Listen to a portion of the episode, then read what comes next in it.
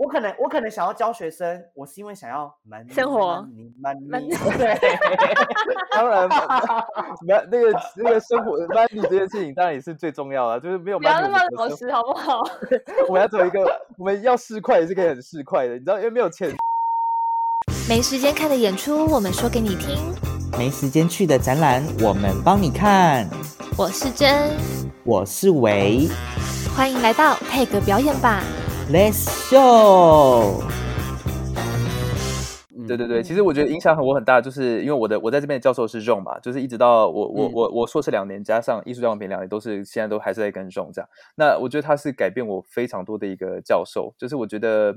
他怎么怎么讲，他就是就是我以前当然在台湾就看过他的大师班跟他的音乐会嘛，所以那时候就觉得他诠释，当然他就是走他们他中州化的一条路，就是跟别人虽然可能跟别人不一样，所谓大家不一定传统的打击乐界会认同他的诠释，会觉得他怎么好像有点特立独行啊，或者他真的有他的本人的很风格。新，对对，但对我来讲，我终于在一片怎么讲，大家都打一样同一首曲子，大家都诠释在一样的风格之下，我看到了一个另外一种可能性。所以，所以这就是当然是又又更加深了我想来这边跟随他的的那个想法。那然后我来这边之后，又果然没有不就是不出所望，他真的给我非常多独特的想法。呃，尤其是我觉得最好的一点是他想办法引导我说，他说我来，他第一堂我我来法国第一堂课，他跟我讲的我印象最深刻的一句话，他就是说我来，因为我第一堂课当然很紧张啊，第一次在那么大咖的老师面前要演给他听，我就算准备到，我就嗯。准备到不行，我都背完了，打给他听，我还是差到不行，就是就觉得自己没打好，所以他他也有感觉到我的紧张，所以他我一结束，他马上跟我说，他说孟府，我跟你说，我在这边我不是来教你东西的，我在这边我是来帮助你的。他说他他是这样说，我是来帮助你，然后他就说，呃，你在这边你有什么问题，我们一起找出解决方案，跟我会找一个适合你的诠释跟适合你的演奏方，就你的路线的一个呃诠释方法。我是要是我我来这边是要引导你抓出你内心的这个东西，而不是你要从我身上、我中州发的东西，我要你要跟我打一模一样。没有，他说没有这件事，在这边就是每个人都是一个独立的个体，他在这边来推我一把的。所以那时候我就觉得哇，嗯我第一次听到一个论点是这样的，因为可能呃，我们从小学学音乐的环境或什么的，老师都会说，哎，这这边应该要这样做，我所以我示范给你看，所以这嗯边应该要这样诠嗯释，对，所以我们就是要。对对对，我们就是接收接收我们学到的东西。但这次来法国之后，竟然有一次是他想要让我先打给他看，然后他才跟我说：“哎，你这个想法不错哦，那我们可以怎么样更好？”他是要让我更好，而不是想要彻底的改变你，或是想要教你应该要怎么样怎么样怎么样做。对，所以这点这点也是让我觉得，呃，来这边学音乐很开心的的关的原因，是因为我终于可以做我自己。就是有可能我在台上我自己啦，我是一个比较呃呃 dram 呃 dramatic 的人，就是我我很喜欢，嗯我的风格是比较有感染力，应该说，我我比较嗯对我比较喜欢跟用让真的让观众感受到我的音乐，然后感受感受到我的那个热情，这样。所以当然肢体方面，我相信你你们也都是这样，就是都是我们是肢体加上可能我们我们也是比较走呃呃有一点戏剧啊，而不是纯纯纯打击那种。对，因为我觉得肢体这个、嗯这件这个部分是很很很可以抓住观众的心的。对，所以对但所以所以所以所以在这边的时候，这种都会鼓励我，他他就真的是叫我说每个动作要。每个呼吸，甚至你的眼神，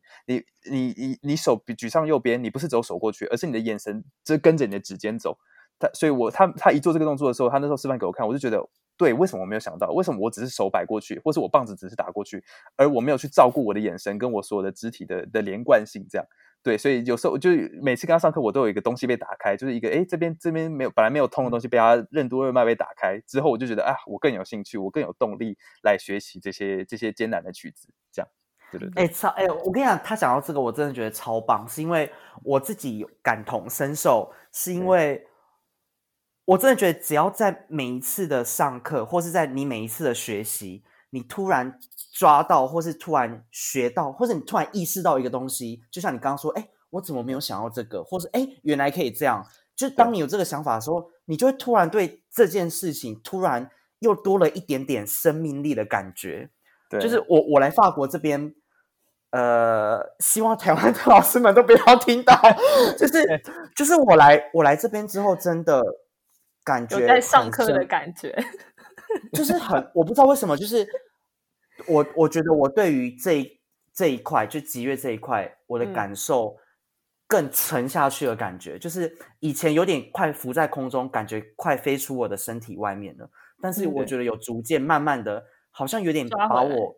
有点抓回来，然后又感觉好像有点重建自己的感觉。确实，我们在我们真的变得很独立，就是我觉得我们头脑整个独立思想，我觉得那一块，我觉得我们很成熟，因为我们知道怎么照顾自己。就是我们不会很依赖说老师每一周要发什么曲子，然后自己会没有想法，就没有，因为自己为了要生存下去，对你必须是自己激发了嗯。很多自己的独立性跟你的创意性也好，或是一直在寻找自己的风格，对，但是会没有人去帮助你成型，没错就是这一块比较小，嗯，对嗯，我觉得这样也不错，因为没有，因为我我会觉得这样其实也是也也对我来讲，也就是就是以我这个角度，以我这个就是可能呃我是南艺的嘛，可是就看你们北艺的生态来说，我会觉得你们呃就是像刚刚你们说的，就是你们有一点就是怎么样，也不是被迫，可是就是你们提早了。成熟这件事情，你们提早呃，就就是你们提早发展为真的独立的个体，一个独立的音乐家跟艺术家，所以因为你们要找出一个属于你们自己的道路，我觉得这个也是一个怎么讲，就有点像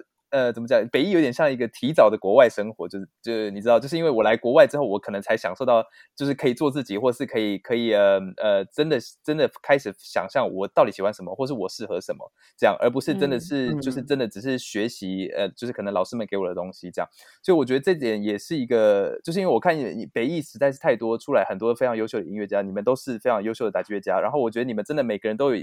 真的是你们的 signature 在你们的音乐上面，所以我觉得这点是一个、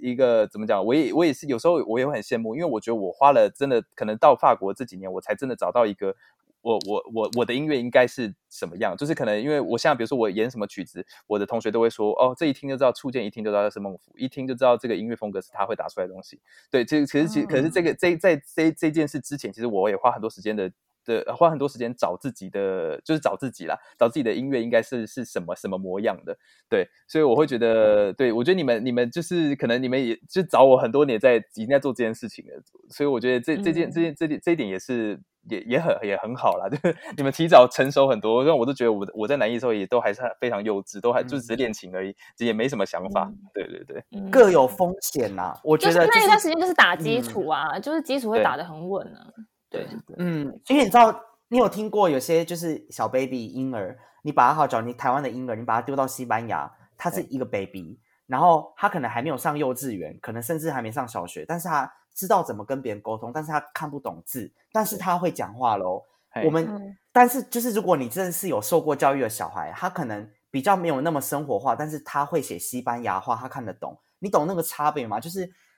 嗯，我不知道我这个举例对不对，就是我们好，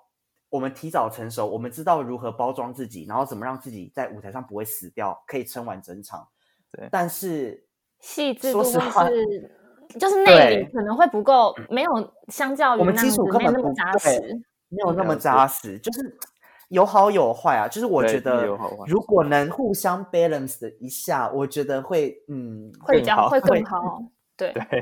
对，嗯就而且我觉得风险很大，就是例如，好，我我不敢拿别人的例子，我只敢拿我自己的例子，就是 像我，我真的在北艺很多年，我就已经老成精了，整个是整个是跟在北艺了，就是 对，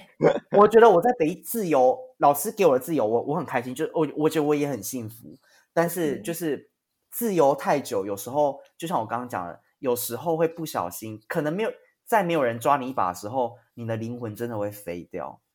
对嗯，所以我才会觉得我来这边之后才慢慢的被抓回来，但就是希望大家都不要听到这一段。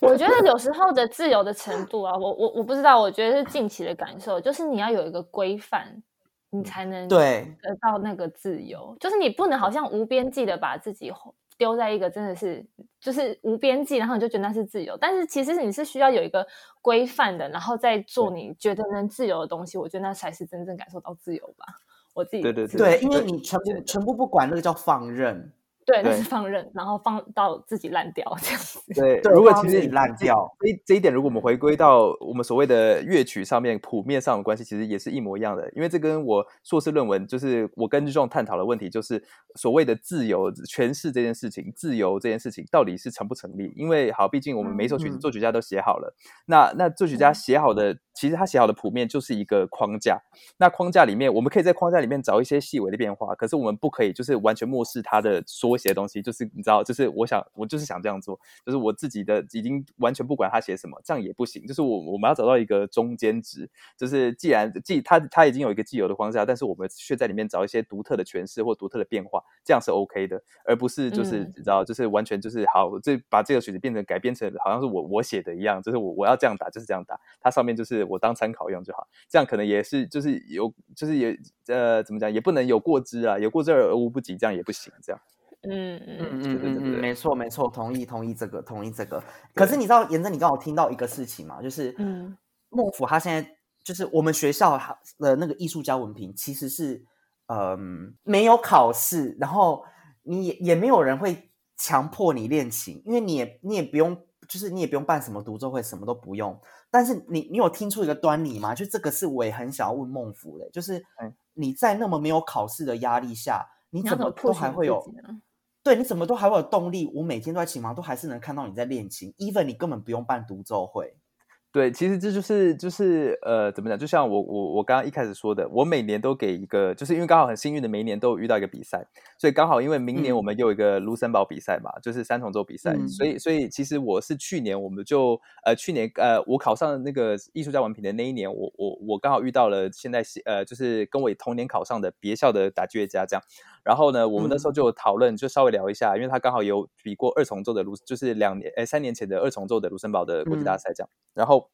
我就问他，他觉得那个就是这个比赛怎么样啊？然后他他有没有兴趣，就是想再再参加一次？因为那时候在找团员嘛。然后他就说，嗯，他也很有兴趣，然后他也想要就是跟李阳高等，就是我跟我的同学原原本的李李高的同学一起组一个团，嗯然后去去见见世界这样。对，所以我们就决定，我们那时候一年前就立下这个目标，所以我们就是开始准备。所以其实我们准备这个比赛是从一年前，呃，当然是我们没有一年前就开始准备这个比赛，可是我们一年前一年前就说好要参加这个比赛，所以就是有立定一个目标，在之后。当然有一个目标在后面，你我就不可能多懈怠啊，就是因为我不可能拖到最后一刻，因为因为应该说这个比赛是呃第一次我参加的室内乐的国际比赛，是一个三重奏，嗯就是它不是一个人的比赛。你知道一个人比赛我我可以好，我我如果拖到最后一刻，反正我知道我可以练得完，那我就 OK，对对对，但是我我我自己觉得这是一个室内乐的比赛，我对我自己负责，就是对我其他团员负责。这样我如果我如果没有练好的话，那就就是讲的太好了，再讲一次，再讲一次，这个放预告什么？再讲一次。我觉得参加一个室内乐的比赛，反正多人的比赛，我我对我自己负责才是对，反正就是对别人的，也是对别人负责，也是对别人的一个尊重，这样对我的团员的嗯一个尊重。对，因为因为因为怎么讲？因为因为如果我自己没有准备好，那我可能就是在浪费我的团员的时间，或是浪费我们大家共同排练的时的时间，这样。对真的，这段话可以翻成翻译成各国语言，然后寄给各国的 同学吗？我应该我这个很重要我应，该翻成法文，然后你知道贴在我们的班板上面。这个很 重要，真的太重要。因为我跟你讲，很多人都不懂这个道理，就是对想说现场视室内乐谱吗？对，就是室内哦，就大家一起，浪费时谁间的。谁跟你大家一起？你给我自己练好再来，讲到火气都来了，我。这是真的。你知道有一次，我我就跟我们团，我就不说是谁好了，反正我就是有跟我的朋友排练这样，然后可能就是他们没有练，他们来试奏这样。可是可是，嗯其实我们很久之前就已经说好，好，我们到比如说我们五月说好，我们七月就是要练到什么程度，可能这这一首曲子要练完，因为这首曲子可能很难，我们给我们彼此两个月的时间练完。结果没想到，好，我这两个月我就是拼死命练的，我就把它真的把它都背完了，我把它练好了。结果来七月的那两个月后，我们从相聚的那一刻，他给我在那边试奏，那我当然就是心情就会一个 emoji 就很美送啊，就想说发生什么事，嗯不是说好了吗？嗯然后好结束之嗯后，我们就是好，我们法式跟跟法国人沟通，就是我们要心平气和，因为你凶他们，他们也也感受不到，所以我们就好，我们去好，大家注意听哦，他讲的是法国人哦。对我要猜是谁。然后可能好，anyway，我们就去喝了一杯咖啡，我们就坐在旁边这样，我们就我们就好好的心平气和的讨论这样，然后我们就说好，其实我我也不怪任何人，我觉得这是每个人的练琴方法不一样，可能他觉得 OK，我们还有时间，所以其实也不用赶在这两个月之之内练完这样曲子，嗯。但是我就会说，可是对我来说，我们如果已经说好了，我们已经达成了共识，我们在什么时间完成什么事，那我们就要应该要做到嘛，这是这是不是一个基本的？你知道，就是好，我们说好，我就应该说到做到，这样，对对对。然后他们他们就会说，哎呦，孟府你太紧张了啦，你不要那么紧张，你就放轻松，因为这没什么啊，我们还有那么多时间，你怎么那么紧张？你你就是太太通剧，就你就是太紧绷了，你放松放松，我们 relax 深呼吸这样。我想说，怎么深我都要窒息了，你还你还叫我深呼吸？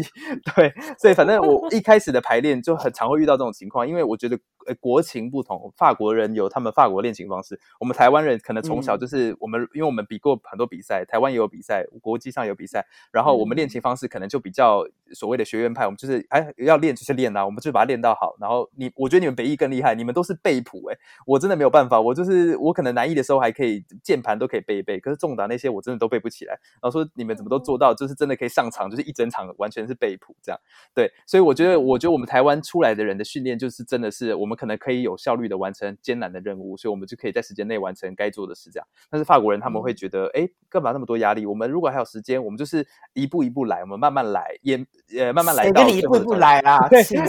对。所以我觉得他们讲，他们讲的也没错。所以我我我们就是要走一个怎么怎么找到一个怎么中间点、中间值。我我我也同意的方法，或他也同意的方法，我们就是要一起工作，我们就是要需要找到一个彼此都能认同的方式，才能才能组成一个团队，或是才能完成一首一起的曲子。这样，对对对。啊，不就幸好我是独奏家。对，我真的我真的觉得，我真的觉得我这辈子只能跟亚洲人组室内乐。对，因为我们的那个步调，或是对于这种事情价值观，我觉得价值观真的差太多了。嗯，警觉性啊什么的。而且而且，我我我不知道这个你有没有发现，就是就是你你来法国之后，因为你有跟法国同学室内乐嘛，其实他们怎么讲？我我自己的发现的是，法国人他们没有办法像我们一样，就是好，如果我们决定。呃，比如说我们一个月内要完成这个曲子，其实我一天是可以练五六七八个小时，就是我真的可以花很多时间在，我包括自己先把自己练好，再跟别人合。但是法国人他们没有办法，他们比如说他们中午就是一定要吃饭，中午这两个小时你不要给我排时间，我就是要吃饭，我没有吃饭我一整天没有，因为他们没有读过书，他们不懂什么叫废寝忘食。对，对，反正他们就是没办法。然后，然后比如说好两中间两个小时一定要吃饭，然后之后连续他们就会跟我提出，呃，也不是要求，可是他们就会问我说，那可不可以好我们。不要一一次，因为像我就会想说，好，那我们就可能这两个小时练两首曲子，后面两个小时就我连续四个小时，我们都有，比如说练四个小时练四首曲子这样。他们说没有办法，我一天我最多可能就两首曲子、三首曲子，之后我我没我们没我们不可能，他就说我们不可能一天练那么多艰难的曲子，这样我们头脑会负荷不了。然后我就想说啊，什么意思？我们不就是换首曲子，就是换一个换一个风格，或者换一个。那个宇宙啊，我们就是练，给他练下去这样。可是他们就会觉得不行，一天最多负荷就是这样。然后我们一天你不要给我练超过，他们觉得三小时、四小时可能就是。Too much 了，他们没办法再练更多下去，他们可能明天再来。可是我，所以我一开始我也很不习惯，我会想说，哎，奇怪，我们我我其实可以这样一直练下去，不是还没练完吗？我们这里明明就还可以再更好，为什么我们就要断在这里？对对对，所以一开始其实我觉得要磨合的是这个啦，就是真的是风呃每个国家的人，就是国家的人不同，那那个性也不同，然后然后练习。然后没有没有没有没有没有没有要跟你磨合哦，我就是要跟。亚洲人主持那边而已，没有要跟你磨合哦，谁？我没有时间跟你磨合了，我都几岁了。对，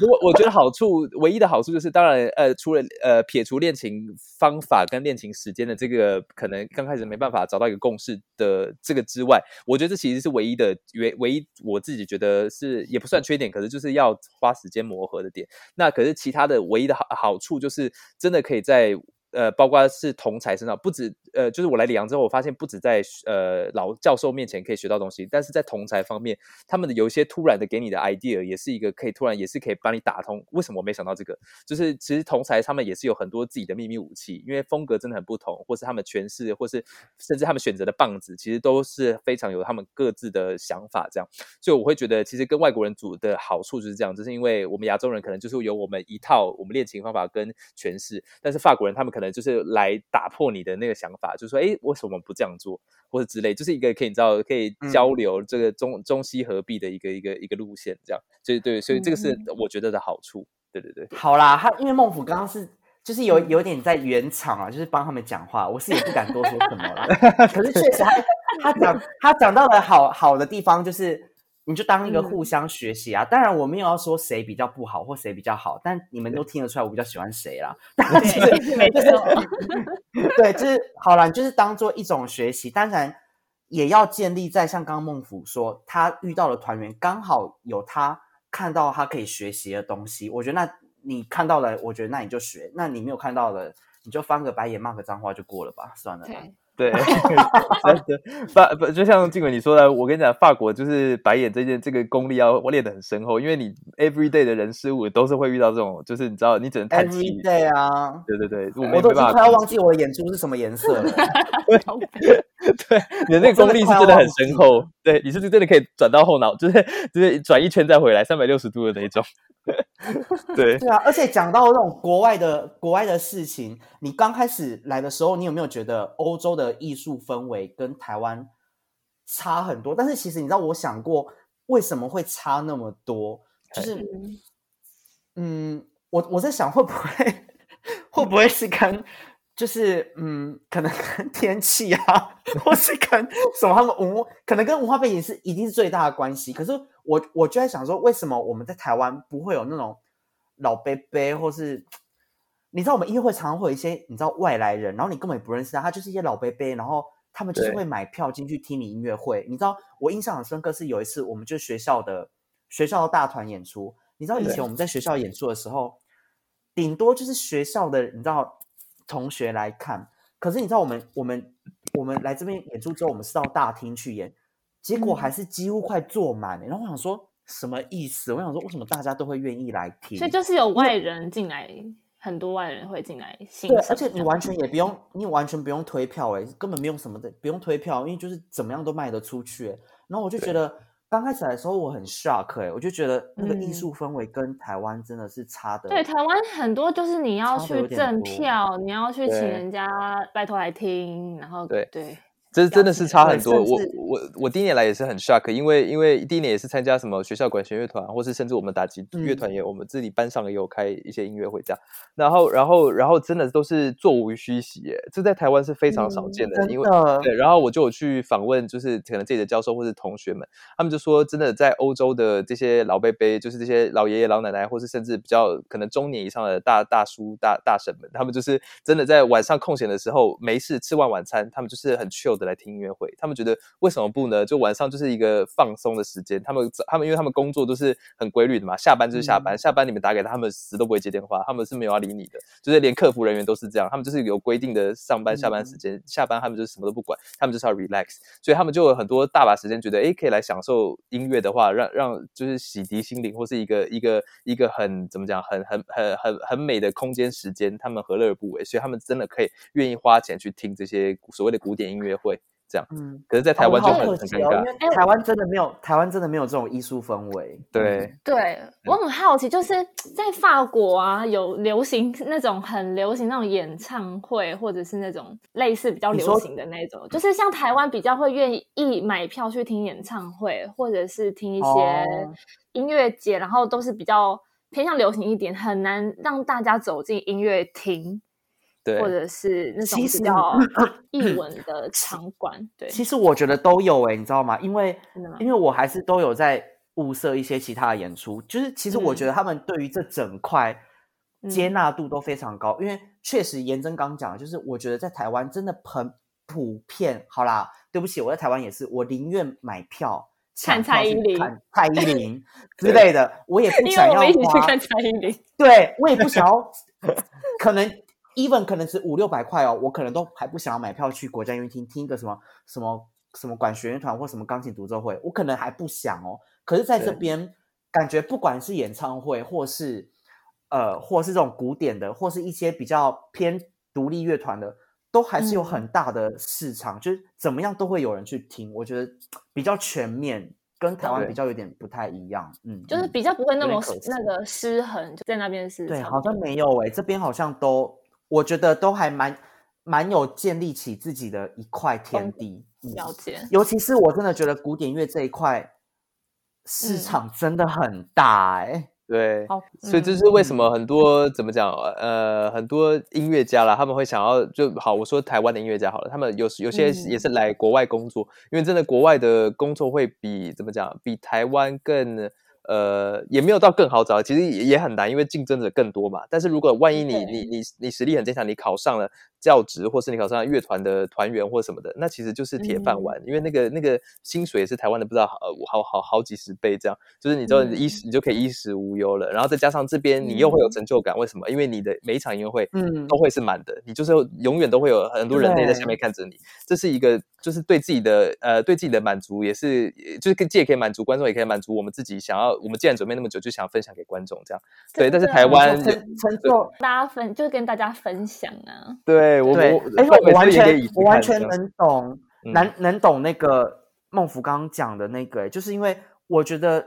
在这边，假如我们可能很肤浅的想说，哦，好，考上那就铁饭碗，但是最主要是很像是你在说话，至少有人在听你讲话的感觉。你在台上演出，有人在听你讲话，就是你在台湾，你可能就真的。你你在台上演出，然后你看台下就是几只小小狗小猫，而且永远都是你朋友，对对，其对对实你会觉得 那个那个心情真的会差很多，嗯，成就感是真的很重要。对啊，你就我们就可以想说，好，比如说好，我我是如果我是个作家，我出书，结果最后卖出的那几本还是我自己掏钱买，因为我要送给家人那种，这时候这也太悲伤了吧？对，没错对没错，真的，哎、可是孟府，你来法国之后，你最喜欢法国的什么地方啊？你来在这边这么久，最喜欢法国什么地方？对，不管任何方面，食物或是人文，你最喜欢什么地方？就是你到现在你讲起来都还是觉得很喜欢。我举一个例，你知道吗？我上礼拜跟我一个就是朋友去吃饭，他就说他真的好喜欢里昂，我我就问他说为什么？他说那个河你不觉得很美吗？就是他就是有一种恋爱的感觉，就是他喜欢那个河、欸，哪里？河 好哦，就是我们学校那一条河，他觉得他他觉得他对他是有感情，他觉得他每天都是有散发不同的个性什么的，就觉得很温柔什么的，我就觉得哇，真的很酷哎、呃，我你有喜可可是我欢里昂哪边吗？你知道我看到那个河的时候，我在想说，为什么要这个河？如果没有这个河，我从学校到家只要三分钟，我现在要绕一个么哎字形，只要七分钟。觉得我觉得那个河很碍眼，好烦哦。对，那反我我要说我喜欢法国什么啊？嗯，食物方面，其实其实我我我我是一个台湾人的胃，所以所以我我其实是非常亚洲味的。我我我在这哎、边我跟你我跟你一样，真的。对我其实大部分的时间都自己煮。我我其实倒是到今年最后，我可有可能是法国的最后求学阶段最后一年，所以我开始比较常在外面吃。可是我去外面吃也都去吃台湾餐厅、吃中式餐厅，我也很少去吃所谓的里昂，因为里昂是美食之都啊，所以里昂的美食是很有名的。但是我也很少去吃这样。对，然后法国，你要说我最喜欢什么？因为因为其实我从高中开始，就是其实我自己我虽然是台北人，可是我在台南生活嘛，所以其实我已经从高中开始就享受呃怎么讲，提早习惯一个人独立的生活这样。那来法国之后又更独立，因为其实也连连因为台呃不像台南跟台北，你高铁坐两小时才可以回家，这边是你要回家一趟，可能是一年回家一趟什么的。所以在这边我又、又再更自由了一点，所以其其实我我蛮享受的就是自由的空间空间这样，就一个人可以可以就是跟朋友出去 hang out 啊，或是可以可以自己生活这样。然后然后法国的话怎么样？其实最最当然我我觉得最开心的这边是是我能学的，就是我学到的东西啊，就是会回归到打击上面，我可以学到非常多新东西，加上我就是我觉得每次上课我都可以再更觉得自己哪里不足，可以再更补足这样。对，那只所谓的如果说人文或食物或是怎么样的话，法国可能就是怎么讲？嗯，好啦，我自己是没有很喜欢这里的这的生活方面，因为我觉得实在跟台湾相比太不方便了。你看个医生，加一加对一，，对真的看个医嗯生是，比如说你要约好呃皮肤科或者什么眼科什么什么鬼，只要是专科的话，你都还要先跟加医科约，你要先通过第一关，也就是超第一关，第一关已经很难约喽，你要约到他可能就已经要一个月后，那你约完到加医科之后，你如果要是皮肤科或者什么这这些更更呃更所谓更专业的专科的话，你要再是要加医科再帮你 pass 到了其他科的。对，然后其实所以这个就很繁琐，跟台湾，你看台湾你得你得什么小病或者怎么样，你只要去挂号，马上就就可以看得到，马上就解决你的问题。对，然后而且那个生病，等到你看到医生，你病都好了。你讲到病这个对得好了，不然就是已经死了。对啊，我我在对啊，我我在台湾，你知道我哎不不是台湾，我在法国这呃四年就已经三年半了，我我一次医生都没有看过哎。我想说我在台湾就随时生病什么什么什么牙痛啊、眼科痛，就直接去挂靠就有。我在这里，我最喜欢去皮肤科拿皮肤药啦，我超喜欢去的，就因为它便宜对啊，这边没有这件事哦，这边我我都是自己去，哎，如果比如说有喉咙痛啊或什么的，以前都想说哇喉咙痛完蛋，一定要赶快去看看小儿科这样耳鼻喉科。可是现在在这边，我都直接去、去药房买那种喷剂啊就好，不行这样喷一喷，隔天就好了。就是要自己当医生，嗯自己或者自己的身体有什么症状，赶快上网查，哎，我这是可能是什么症状，嗯然后就自己当医生这样。因为就是就是如嗯果是紧急的话，当然要自己自己赶快解决。对，所以然后第一点，我觉得法是真的法国是不太方便啦，就是不方便这一点对我来讲，可能是一个我自己可能我觉得十年后我也没办法习惯的一件事，因为我们在台湾已经被。嗯胃口被养大了，就是要什么有什么，很快可以得到解嗯决。然后那个客服嗯人员什么的，哇，的态度有多好，就是你不管就是嗯打给他们二十四小时还会有人通。法国不是诶、法国就是第一点，你法文讲不好，他第一点就不想理你；第二点就是你没错上班时间，他绝对不会理你。然后不然就是你看前几天哦，就在两三天前，我我从德国订的 c o b e r g 的的的那个木琴棒，可是我他们嗯是一定要签本人签收的。结果那天其实嗯他们就来我家敲门，可能那时候因为太早，我还在睡觉，我还以为我幻听，我就没有起来。然后反正敲完门就嗯就离开了，然后我就继续睡。然后等我起来要出门的时候，我打开，他就把我 e r 那个里面五百多欧的棒子，他就给我放到我的门口，然后人就走了，也没有让我签收。我想说那。因为法国非常多小偷，他如果把我拿走怎么办？我就一个气到，我想说，呃，要然后客诉也客诉无门，我打给客服人员，没有人接我电话，我想说什么意思？对，对，所以他会不会理你？对，所以法国其实就是这一点，我我还没有办法习惯了，因为实在是在台湾太方便了。对对对对对嗯，对，不行，我跟你讲，改改变不了啊，真改变不了。台湾真的是这一段用英文讲，台湾 number one，哇 对 就是 number one，万到真的是万到不行。就是我觉得过十年后，我还是会很痛恨法国很多地方。对我们法国可以来嗯旅游就好，可能旅游个一个礼拜、两个礼拜还 OK，可是再来要回家，真的回台湾是最最最方便的。这样，嗯，对我，我比较，我以前我跟你讲哦，我在三个月之前，我还没来到这边之前，我很向往欧洲的生活，我就觉得哦，我要定居，我就要在欧洲什么的。对，哦，那我跟你讲，我现在觉得我时机一拿对，我就要立刻回台湾，谁都留不住我，对 我就是要回台湾。对，我没有，你知道我第一年真的第一年为了准备法，因为我第一年来法文都不会讲，所以我第一年来的时候就很尴尬，就是呃生活也不顺啊，琴也练不好，然后又要准备法文检定，所以压力都非常大。所以那时候我就跟我妈说，因为我妈本我本来还说，哎，那我要继续读，呃，两年太少，我可能要继续读艺术家文凭啊，或是反正继续读书。我第一年就已经立定志向，我跟我妈说，我跟你讲，我第二年我硕士音乐会一开完，我要立刻回去，我一秒都不会多待，因为那时候真的受够法国，然后觉得压力太大，然后这边也不快乐，怎么样怎么样怎么样。对，可是是嗯后来，当然到第二年，你跟这个国家越来越熟悉，语言也通了之后，其实一切就容易一一半的啦。多对对对，就是你习嗯惯这个这里的风气啊，或是你可以，你只要可以沟通这件事，其实就就会更呃怎么样，你自己会生活上面会轻松很多。哎，可是孟府，你你之后，你假如你没有继续待在这边，你你回台湾之后，你要先做什么事啊？跟我一教样先找工作吗？对，一定你是想要教学还是？我我我当然，因为因为现在呃，因为现在就有一些呃，比如说荷 Trump 那边、荷兰那边都是会有一些妖妖眼，就是所以我我当然是希望我可以当一个、呃，怎么讲，solist 是可以在就是真的是巡演，就是可以各如果国各个国家有邀请，我就去演出，这当然是我最大的兴趣。但是我第二大兴趣就是！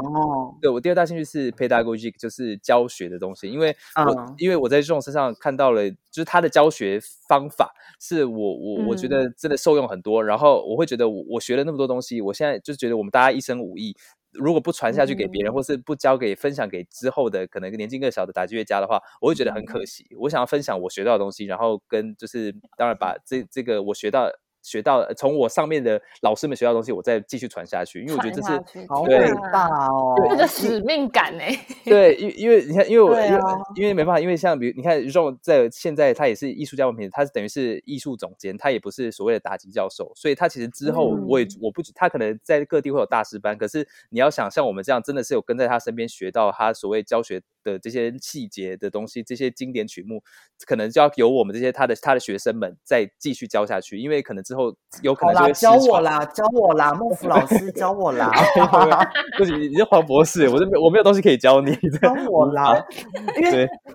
真的，我跟你讲，因为你你这种人的感觉就是，你看你还有这种使命感呢。你看，这就是我们与艺术家的差别，我们的距离，你知道吗？我从来都没有这样想过，我从来都没有想过，就是我没有这种想法说，哦，我要把我这个什么传授下去，我完全没有这个想法。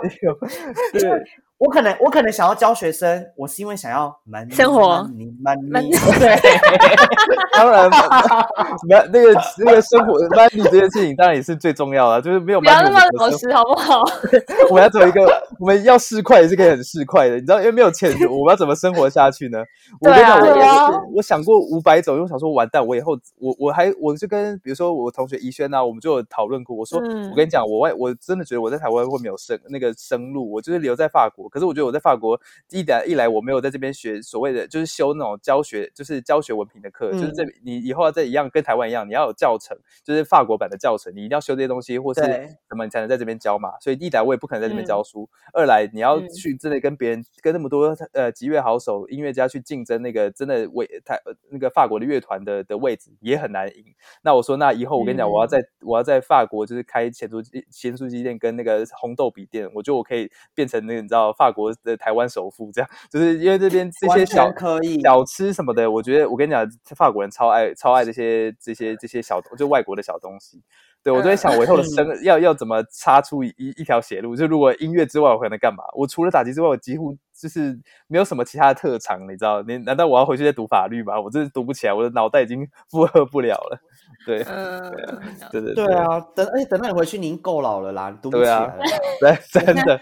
我现在 连谱都背不起来了。真的背不起来，我的天哪！哎，谱真的会随着年纪越来越难背起来，就是你要真的，哎、我真的真的，听众朋友们，你真的不要听我们开玩笑，我真的是切身经历，我就是从小一路背谱背到现在，已经奔三了，就是真的背不起来，我怎么样都要放小 抄，对不起。对，真的背不起。我也是啊，我我以前记得我在南艺的时候，真的随随便的，可能两三天我就可以背完好好好几页。现在真的不行，我现在就是怎么就已经花花两个月时间练同一首曲子，还是你知道有些背不起来的地方就是背不起来，永远就错在那里，还是要看着谱这样。对，对，就是人还是要服老啦，人还是要服老啦。没错我跟。你讲，孟府，我相信你三四年之后，你也不会讲出这段话啦。你真的你三四年后，你可能就会讲说，我要赚钱，我要 money。对，我我觉得也是，为了生活下去这，money 是最重要的。对，天啊，对哎、啊这集很好听哎、我觉得很像在上大师班。